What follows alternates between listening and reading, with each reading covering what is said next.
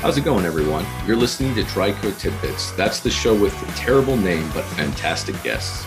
I'm John Yakub, and I'm joined today by Lanhee Chen. Uh, Lanhee is a leader, a problem solver, and an educator, and he's got big plans to tackle some of California's big fiscal policy challenges. He's running for California Controller this year, and he's a local. He grew up down the street in Rowland Heights, California. Lanhee, how you doing? Hey, John. Thanks for having me. Hey, it's great to have you. Um, I wanted to jump right in just by talking a little bit about. I know you've got a lot of experience under your belt. You've uh, you've worked with administrations on both sides of the aisle. Uh, you've got you know appointments at Stanford. You teach there, so you're you're coming with a lot of this. But let's go back to the beginning. Uh, what first inspired you to get involved in like a life of public service? Yeah, well, you know, as you noted uh, in your introduction, I I grew up in Rowland Heights. Uh, my parents actually moved from North Carolina, which is where I was born. We moved to Southern California in 1984, and uh, we first moved to La Habra uh, and spent a, a, little bit of time there. And then my parents bought a house in Rowland Heights when really, you know, Rowland Heights was a lot smaller than it is now, and there were a lot fewer people uh, Colima Road looked a lot different for for um, listeners of yours who will be familiar with the the main drag uh, uh, of town. Uh, but anyway, I you know at a young age, even at a young age, I was intrigued by um, by our policymaking process. And I remember watching a presidential debate way back in 1988 between George H.W. Bush when he was president and, and Mike Dukakis, who was then the Democratic nominee, and thinking, gosh, these people are going to have a real impact on people's lives and you know starting at a young age through my time at john a. Rowland high school i went to the public high school there in rowland heights.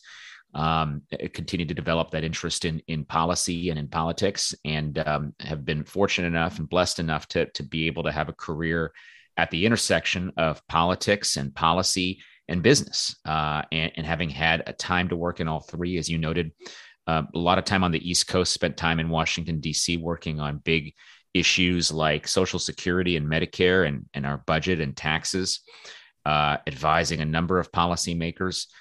Then uh, my wife and I moved back uh, with our family to Northern California, which is where we live now. And I took an appointment at Stanford University where I teach and, and do research and also have a number of business interests here as well. I serve on the board of our local community health system here.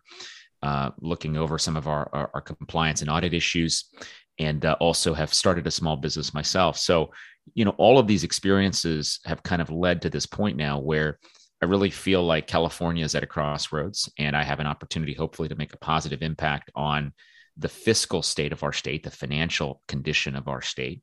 And I'm happy to talk more about that in a little bit. But it really does go back, uh, John, to the time uh, when I was growing up there in Rowland Heights and seeing, um, you know, what our state could be when I was growing up, a great place for families to uh, to settle down and to make a life and to make a living and really find success. And unfortunately, I think California today has some very, very different challenges. I agree. It, it certainly does. And, and, you know, like you said, so before we dive into actually California, let me ask you, you know, you're running for state controller. Can you let us know, obviously not for me, but for all the other listeners, can you let us know what exactly does a state controller do? Yeah, absolutely. You know, the, the controller is not a job that um, everyday Californians spend any time thinking about, and, and there's really you know probably no reason for them to. But it's an important role. We elect eight people statewide in California, from the governor to the lieutenant governor, attorney general, and the controller is one of those statewide elected officers. The controller is the chief financial officer of the state of California, the person who's responsible for making sure there's accountability over our taxpayer uh, taxpayer money. You know how how our money gets spent. Uh, think of the controller also as the chief audit officer of the state. The controller can go in and audit any state program, any state spending, including local agencies that send that spend state money. So school districts is a prime example of that. And, and really, it's the controller's job to be able to give us as taxpayers and give us as as residents and citizens of California accountability and transparency into uh, what the state is doing with our money. And, and, you know, all too often we have not seen that. And, and I think that is a big problem. I trace the root of a lot of the challenges we face as a state to our inability to effectively manage all of the resources that the state has. And, and you end up with um, with significant challenges as a result. So the controller, think of the controller as the person who deals with all of the money going out of the state. Anytime the state cuts a check The controller is supposed to be responsible for that. So it's it's a big job. It's obviously one of the largest economies in the world, and, and uh, we should be paying close attention to who we select to to play this role. In my view. Okay, so essentially, when you get up there, you'd have you'd be the one who's uh, monitoring how money is handled by the state. That's a tall order. Um, okay, yeah, so, yeah, it is. So I, you know, one, one thing that you've said is it, uh, it really just it caught me the way you said it. You said the golden promise that was once California is fading. What do you see as contributing to that, or another way, what do you see as the biggest problems facing California right now?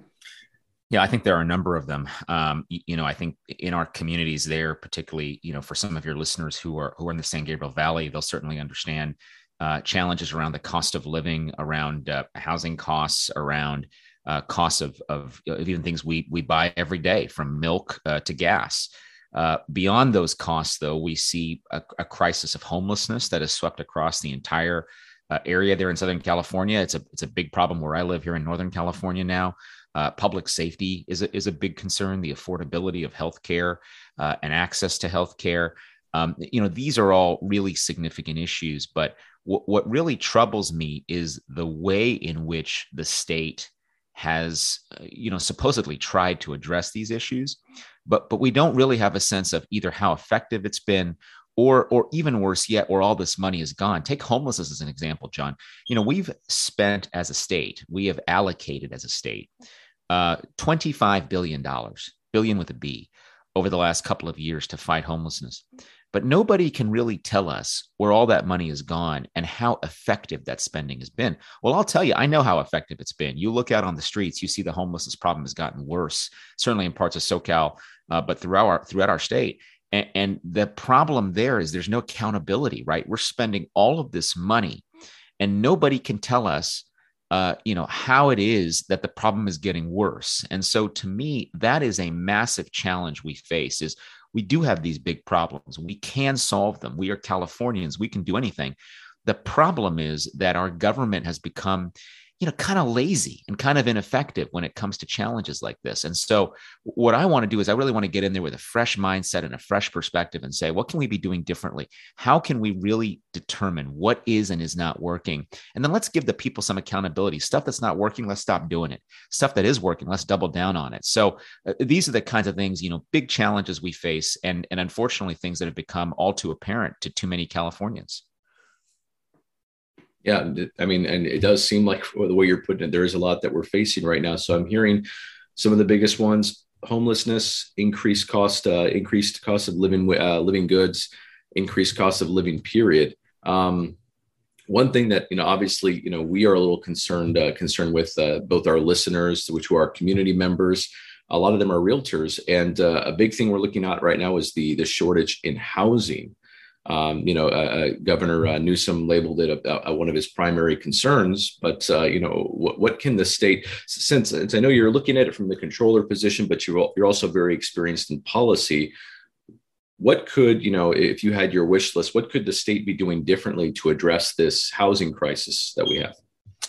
Well, you know, I think there's a number of, of different issues that that go to that. First of all, you have the challenges with uh, the people's wages not rising uh, quickly enough to deal with the increased cost of housing. So let's talk about the economy first and, and the fact that in too many cases, in too many situations, Californians are working harder and uh, and they're still falling behind where their their their wages just aren't keeping pace. So we have to figure out a way to create a more competitive economy, a more competitive labor market here in California, to make sure that people are getting access to jobs that they can can work in to make the income they need to deal with the housing challenges. But then more broadly on the housing side of the ledger, you, know, we've had a, a, whole series of policies, in, in my view, over time um, that have made it more difficult for us to have access to, to affordable housing in too many cases.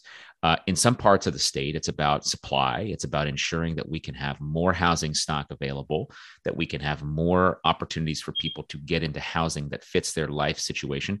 And by the way, each of our communities should also be allowed to make determinations about what that means, right? In some cases, we'll have communities where we can bring a lot more housing stock, a lot more new housing uh, online. In other communities, it's just not going to work. You know, I mean, I look at some of the communities up here in the Bay Area, for example, that are constrained literally by by the San Francisco Bay. You can't build into the Bay, and so that's going to create some challenges. And we have some of those challenges in parts of Southern California as well.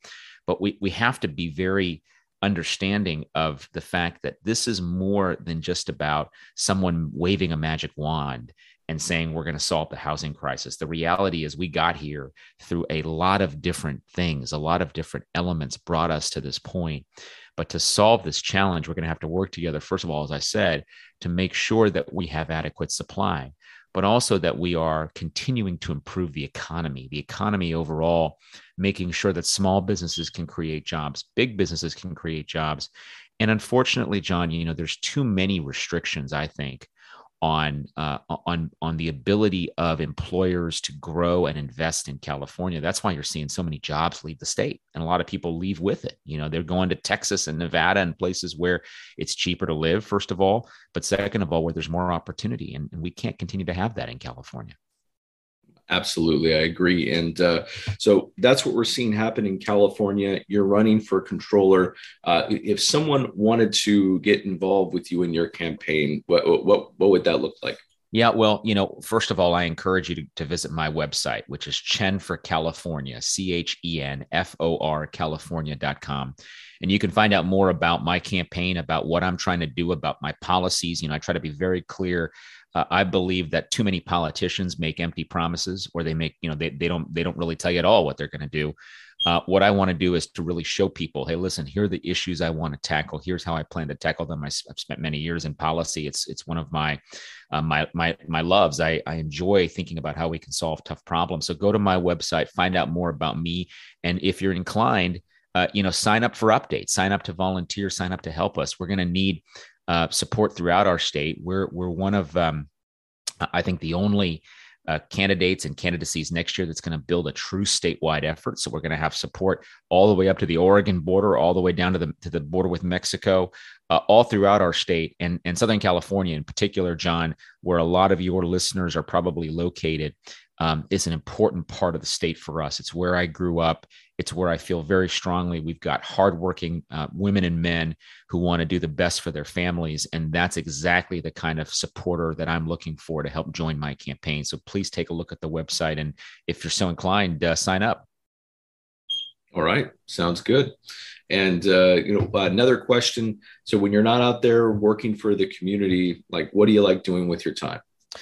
Well, we have two kids. My wife and I have an 11 year old and an eight year old, so they keep us pretty busy. I, I volunteer on the board of uh, of our local uh, uh, baseball league, youth baseball league. It's pony baseball here where where we play. I know there's a a long standing uh, rivalry between pony and little league, but we like them all. My son's a baseball player, and so we we spend a lot of time with our kids. My daughter is uh, gymnastics and ballet, and so when I'm not uh, running around the state, I'm shuttling them around and trying to be a a, a good dad and good husband. Um, but we, you know, we we enjoy getting out and uh, and walking around our neighborhood and seeing people here to the extent that we can with the pandemic. I think that's been tough, but. Uh, you know, I'm a, I'm a huge sports fan, John. I'm a, I'm a big uh, fan of the Lakers and Dodgers, which gets me in trouble up here in the Bay Area. But, you know, you got to stay authentic the way I see it. So, um, you know, when it's baseball season and it's basketball season, usually I've got a, a TV on with the game in the background. But, um, you know, it's just a great, as as you know, and your listeners will know, you know, living down where you guys are living, where where we are. California is a great state, and so many great things about being able to be outdoors and being able to spend time in great weather, and and no shortage of things to do, whether you live down there or up here. So, um, you know, we we have uh, tried to the extent possible to to to do family stuff, even though a campaign can be very busy and very taxing for us. That time spent together is precious, and particularly the the age that my kids are at, it's a lot of fun. All right. Sounds wonderful. Well, uh, then uh, you know my my uh, my office manager will kill me, but go Dodgers! And uh, and that's um, the right answer. That's the right answer. Perfect. And uh, if you would oblige me, there's one little tradition we have on the show. I'm going to share my screen, uh, and there's going to be a quote on the screen. And if you would deliver said quote, however you'd like, could be dramatic, could be straight, doesn't matter. But if you would okay. oblige me, I'll throw it up there. I promise it won't be anything too uh, too scandalous. Oh, Mark Twain. All right, let's see. If you don't read the newspaper, you're uninformed. if you read the newspaper, you're misinformed. That's Mark Twain. Mark Twain. That's uh, that's that that's pretty good. Mark Twain has has some really great great quotes, and, and there's one that's attributed to him. I don't know if it's true or not, but he said the coldest winter he ever spent was a summer in San Francisco. There, there and uh, it is it, that is one thing I miss about SoCal, the weather. So anyway, thanks, John. All right, my pleasure. Thank you so much for being here, and uh, hope to see you again. Absolutely. Thanks, John. All right. Thank you.